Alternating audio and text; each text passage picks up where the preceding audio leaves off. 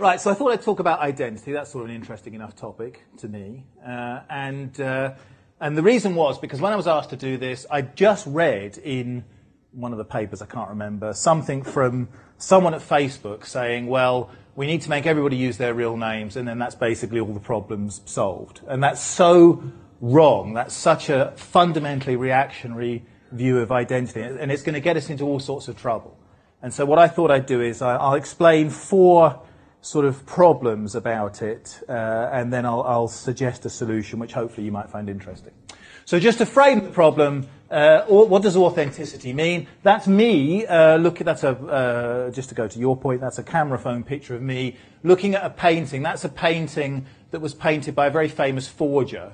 Uh, and because I'm not very good at presentations, I already can't remember the name that I wrote on my card. And he was uh, incarcerated in, I think, Wakefield prison uh, for forging masterpieces by, I think, French Impressionists. And he's so good at it that when he was in prison, uh, he, everybody in prison, the governor and whatever, wanted him to paint masterpieces to put on the walls because they were so good. And so that's a masterpiece which is a fake of a masterpiece. And bonded into the, bonded into the canvas is a chip uh, which identifies that as a real fake, if you see what I mean. So, so just, you know, when we're talking about authentic, just, it's not as, it's a little more fractal than it appears, and that's a good example to show it. Okay. So four, i have tried to pick four problems that will be, that will, that will frame the issue properly. So the first problem I thought, chip and pin, right? Everyone's got a chip and pin card. I'm guessing everyone's got a chip and pin card, right? So, uh, so why is that a good example? That's an example of how legacy thinking about identity subverts the security of a well-constructed system. Those card, that your chip and pin card that's in your pocket has a little chip on it that costs millions of pounds to develop, is extremely secure. Uh, you can put scanning electron microscopes on it. You can try and grind it down. Blah blah blah. Those chips have never been broken. Whatever you read in the paper. And for a joke, we take that super secure chip and we bond it to a trivially counterfeitable magnetic stripe and for very lazy criminals, we still emboss the card. So if you're a criminal in a hurry and you need to copy someone's card, you can just stick a piece of paper on it and rub a pencil over it just to sort of speed things up. And uh, even more amusingly, and on my debit card too, we print the name and the sort code and everything else on the front too. Why? Uh, what? There is no earthly reason why your name is printed on a chip and pin card. And if you think about it, it's even more insidious and perverse than it seems at first, because the only people that benefit from having the name on the card are criminals. You know what your name is, right? and when you go into a shop and buy something, they don't care. It's a pin. It doesn't care what the name is. It's only the only place where you ever have to write your name on the back is in America at the moment. Whenever I go to America and I have to pay with the mag stripe on the back of the card, I always sign it Carlos Tevez anyway, just as a security mechanism because I just figure if a transaction ever gets disputed and it comes back and it says Dave Birch, I know it must have been a criminal because I would never sign it Dave Birch. So, so if you drop your card in the street, it means a criminal can pick it up and read it. They know the name. From the name, they can find the address, and then they can go off and buy stuff online. Why do we put the name on the card? Because we think identity is something to do with names, and because we're rooted in the idea of the, like the identity card, which obsesses us. And I know it crashed and burned a couple of years ago, but if you're, you know, someone in politics or the Home Office or whatever, and you think about identity, you can only think of identity in terms of cards with names on. And that's, that's very subversive in, in, in the modern world. So the second example I thought I'd use is uh, chat rooms. That's my, that's my, I'm very proud of that picture. That's my son uh, playing in his band with his friends for the first ever a gig, I believe you call it, where he got paid. and uh, that, I love that picture. I, I, like the picture of him getting into medical school a lot better, but I mean, I like that picture uh, for the moment. Why do I use that picture? Because that was very interesting. Watching that experience as an old person was very interesting experience for me. So him and his friends, they get together, they booked a, a, room like a church hall, and they got all their friends who had bands, and they got them together, and they do it all on Facebook, and then they sell tickets, and the first band on the, on the, I was going to say menu, that's probably the wrong word for it, isn't it? The first band on the list of bands that appears at uh, some public music performance of some kind uh, gets the sales from the first 20 tickets, then the next band gets the next 20, and, and so on. And, and I thought they were bottom of the menu, they were like fifth. I thought they'd have no chance. He actually got 20 quid, fantastic, right? But my point is that all worked perfectly, except uh, on the web. So, so they're sitting on Facebook and they're sending these messages and arranging things and they don't know who anybody is, right? That's the big problem we're trying to solve. If only they were using the real names, you know, then you wouldn't be worried about them on the internet. And so when he says to me, "Oh, I want to go to a chat room to talk about whatever it was, something to do with guitars or something," I don't remember exactly. I'm like, "Oh, well, I don't know. I don't want you to go into a chat room to talk about guitars without, uh, you know, because they might not all be your friends." And some of the people that are in the chat room might be, you know, perverts and teachers and vicars. I mean, they usually are. I mean, they generally are when you look in the paper, right? And so, so I want to know who all the people in the chat room are, right? So, okay, you can go in the chat room, but only if everybody in the chat room is using their real names and they submit full copies of their police report and. Uh, but of course, if anybody in the chat room asked for his real name, I'd say no. You can't give them your real name because what happens if they turn out to be perverts and teachers and whatever?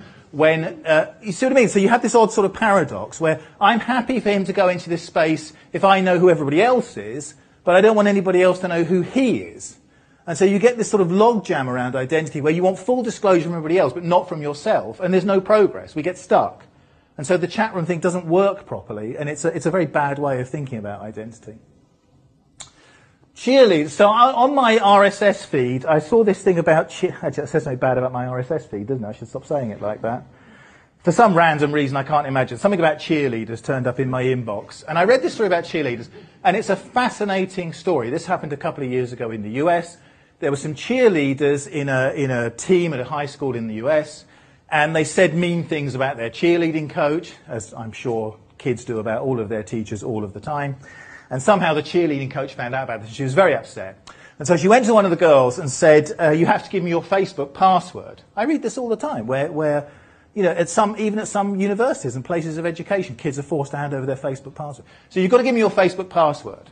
And so the kid, she was a kid.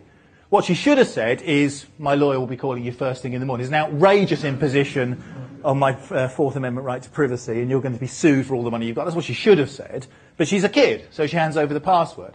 The teacher can't log into Facebook because the school has blocked access to Facebook, right? So the teacher can't log into Facebook till she gets home. So the girl tells her friends, guess what happened? The teacher logged in. So the girls just all logged into Facebook on their phones and deleted their profiles.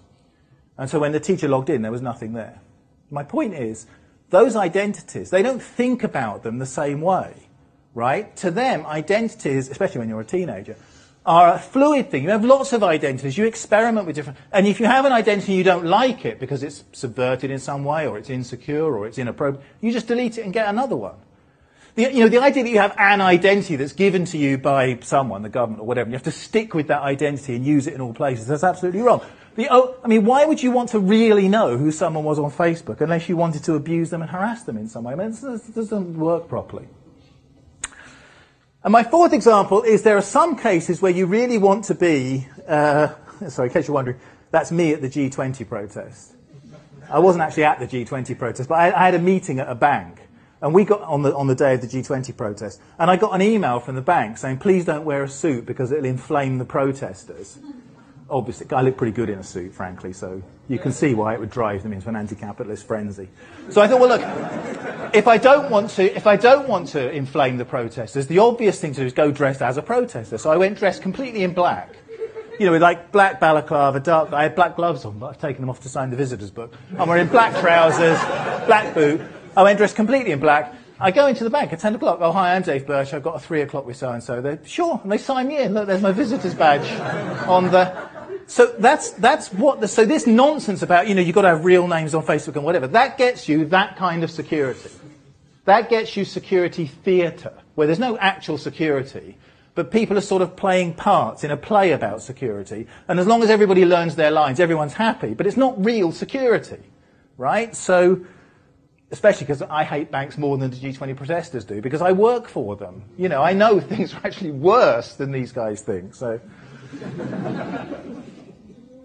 But suppose I, suppose I wanted, suppose I worked next to somebody in a bank who was doing something, you know, they were like, uh, what you, those people who, who take the money from banks and don't, uh, you know, they, they take the money, oh, traders, that's the word I was thinking of. Suppose I was sitting next to a rogue trader, right, and I want to report it to the boss of the bank. So I log on to do a little bit of whistleblowing. I send a message, this guy's a rogue trader. That message is meaningless if you don't know that I'm a trader at the bank, right? If that message just comes from anybody, it has zero information value. It has, there's no point in sending that message. You have to know that I'm, but if I have to prove who I am, I'll never send that message. It's just like the nurse in the hospital reporting the drunk surgeon or, you know, that message will only happen if I'm anonymous. So the system has to have ways of providing anonymity in it. Otherwise, we don't get where we want to get to. So, so four issues. Right. So what are we going to do about it? Well, um, what we tend to do about it is we think about uh, Orwell space and we try to make electronic versions of the identity card that we got rid of in 1953. So we think, well, only if we had a card, call it a Facebook login, which proves who you are and I make you carry it all the time, that solves the problem. And of course, for all those reasons I've just outlined, it doesn't, and it might actually make some problems worse.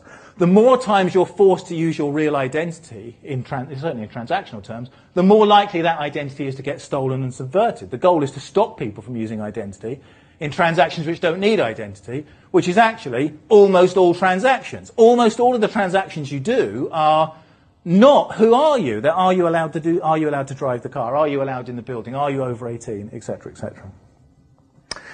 So my suggestion, I like James, think that there should be a resurgent of interest in R&D. I think this is a solvable problem. It's something we can do about. Naturally, in these circumstances, I turn to Doctor Who. Because in this, as in so many other walks of life, Doctor Who has already shown us the answer. So I should say for some of our foreign visitors, um, Doctor Who is the greatest living scientist in England and a beacon of truth and enlightenment to all of us. And this is Doctor Who with his psychic paper, right? Who's seen, come on, you guys must have seen Doctor Who's psychic. You're not nerds if you say yes. Who's seen Doctor Who's psychic paper? Oh, right, you were in the library the whole time studying, I guess. Is that, the, is that what you're going to tell us? Doctor Who's psychic paper is when you hold up the psychic paper, the person in their brain sees the thing that they need to see, right? So, I want to show you a British passport. I hold up the psychic paper, you see a British passport.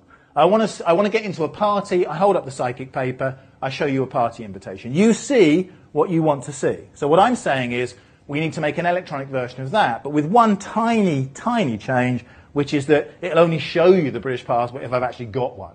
It'll only show you the party invitation if I actually have one. It will only show that I'm over 18 if I actually am over 18.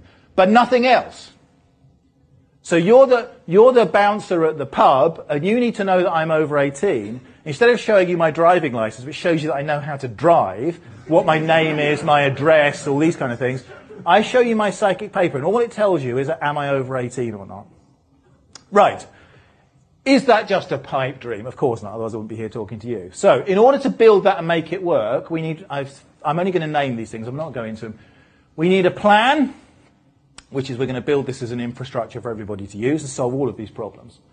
Uh, we're going we're to make it a utility. A utility has to be universal. You can use it everywhere. I'm just giving you little flashes of the technology as we go along. That's a Japanese uh, ATM. The fingerprint template is stored inside the mobile phone. So when you want to draw money out, you put the mobile phone on the ATM and touch your finger. Your fingerprint goes through to the phone. The phone says, yes, that's whoever, and the ATM then gives you some money.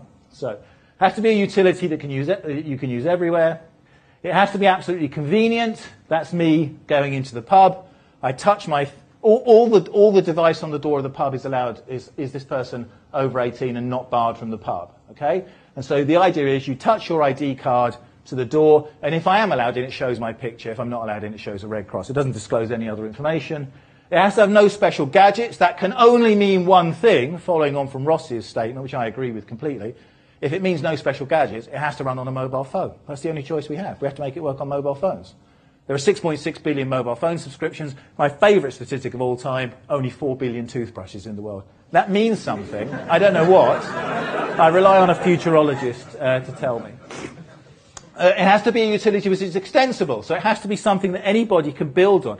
Anybody should be able to use this infrastructure. You don't need permissions, licenses, whatever. Anyone should be able to write some code to do this. Uh, and, uh, well, you know what symmetry is, so you don't need a picture of it. Okay. and this is how we're going to do it. We're going to do it using phones and we're going to do it using mobile proximity. I'm going to suggest to you the technology to implement Doctor Who's psychic paper is already here. And if any of you have got one of the new Barclays debit cards with the contactless interface on it, you've already got that technology. If anybody here's used. A, have you ever been up to the big city and used an Oyster card at all? Does that ring any bells to anybody? The technology already exists. The first phones that have the technology built in, the Google Nexus, the S2, the Samsung Wave 578, the first phones that have got this technology built into them are already into the shop. So the idea that the gas man can turn up at my mum's door and he can show my mum his phone and she can tap it with her phone and it will come up with green if he really is from British Gas and allowed in and it will come up with red if he isn't. End of story. We have the technology to do that. And what's more, although some of those things sound a little bit counterintuitive, like proving I'm over 18 without proving who I am, the cryptography to do that not only exists, it's extremely well known and well understood. Digital signatures, the blinding of public key certificates. These technologies have been around for a while. We've just had no way of packaging them up. So the technology already exists. we know it works. It's, uh, it's, uh, there are a few examples of the technology being used in experimental places. Uh, that's London Fashion Week, where we built a system with O2. Uh, that's for the uh, Wireless Festival in Hyde Park. You can see the person's walking in with their VIP band. It's just being checked by the Nokia phone that's reading the band. I'm only putting those up to show you these things are prosaic. This stuff works in these environments. You don't need to be special. So finally, finally, I know that you can do this because if you saw the episode of Doctor Who, the Easter special of Doctor Who, where he went to Mars uh, in a bus, I should say again for our foreign students, that doesn't happen in every episode. This was a very special case. So in the episode where he goes to Mars in a London bus, he's clearly shown, I can't show you the clip due to the outrageous restrictions of Queen Anne style copyright by the BBC. But in the episode where he goes to Mars in a London bus, Doctor Who is clearly shown getting onto the bus with the Oyster card reader using his psychic paper, which proves that psychic paper has an NFC interface. Thank you very much.